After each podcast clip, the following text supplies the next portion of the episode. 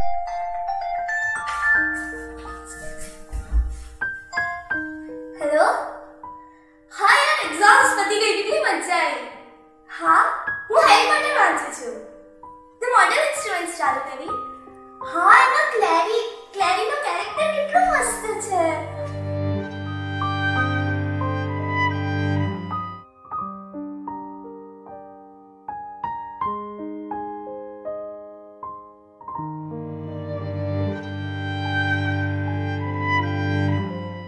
ઘણીવાર પેરેન્ટ્સ કરતાં ફ્રેન્ડ્સને વધારે ઇમ્પોર્ટન્સ અપાઈ જાય અને એના કારણે પેરેન્ટ્સ સાથે કશાય થઈ જાય।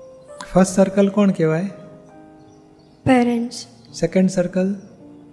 ફ્રેન્ડ્સ। તો ફર્સ્ટ સર્કલ સાચવવાનું કે સેકન્ડ સાચવવાનું? ફર્સ્ટ।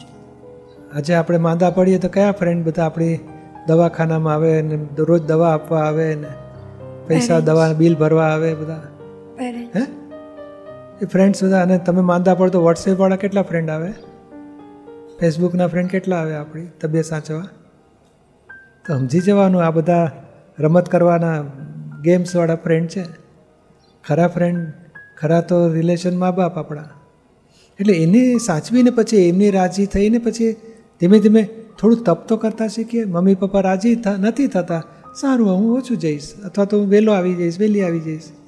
એ રાજી થાય એવું થોડું તો કરી જુઓ, 1 મહિનો 2 મહિના પ્રયોગ તો કરી જુઓ। એ બધું સમજાય પણ છતાં ઈચ્છાઓ અંદરથી એટલી બધી હોય ને કે જતું જ રહેવાય। હા, પણ એનું પ્રમાણ રાખો ને, મમ્મી પપ્પાને બૂમ ના પાડવી પડે એટલું પ્રમાણ રાખો। અને એ કોઈ ભણતરના ફ્રેન્ડ હોય છે કે પછી રમવાના ફ્રેન્ડ હોય છે કે ગપ્પા મારવાના ફ્રેન્ડ હોય કે નિંદા કરવાના ફ્રેન્ડ હોય, બધું મિક્સ ના। તો પછી ગપ્પાવાળા નિંદાવાળા તો આપણને જોઈએ જ નહીં। એ ફ્રેન્ડશીપને શું કરવી છે યાર?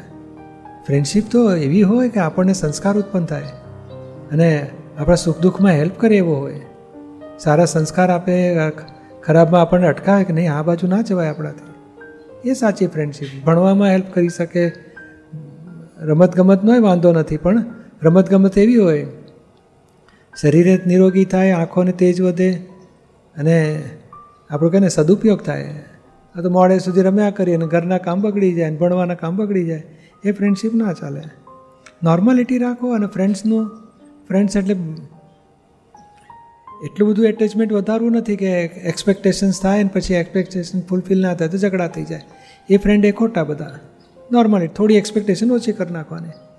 હા, મમ્મી પપ્પાને દુઃખ આપીને ફ્રેન્ડશીપ વધારવી નથી, એમને સાચવવાના, પછી સેકન્ડ ફ્રેન્ડને સાચવવાના।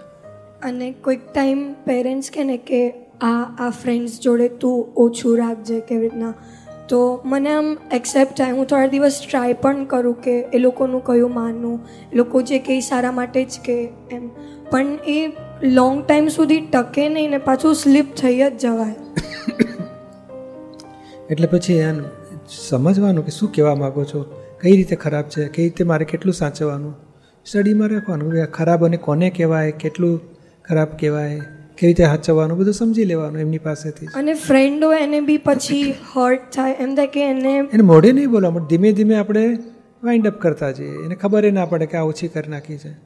આપણે સમજી જવાનું કે ભાઈ આ બધો કુસંગ કહેવાય, એને કેટલીક બધી હોય છે ને મેકઅપ કર્યા કરે ને પછી જૂઠું બોલ્યા કરે ને કોઈની નેગેટિવ બોલ્યા કરે ને કોઈની નિંદા કર્યા કરે ને આપણું પણ મગજ અવળું ચાલવા માંડે, તો પછી સમજવાનું કે આની સાથે ઓછું કરો, સાચવી સાચવીને નીકળી જાઓ પછી।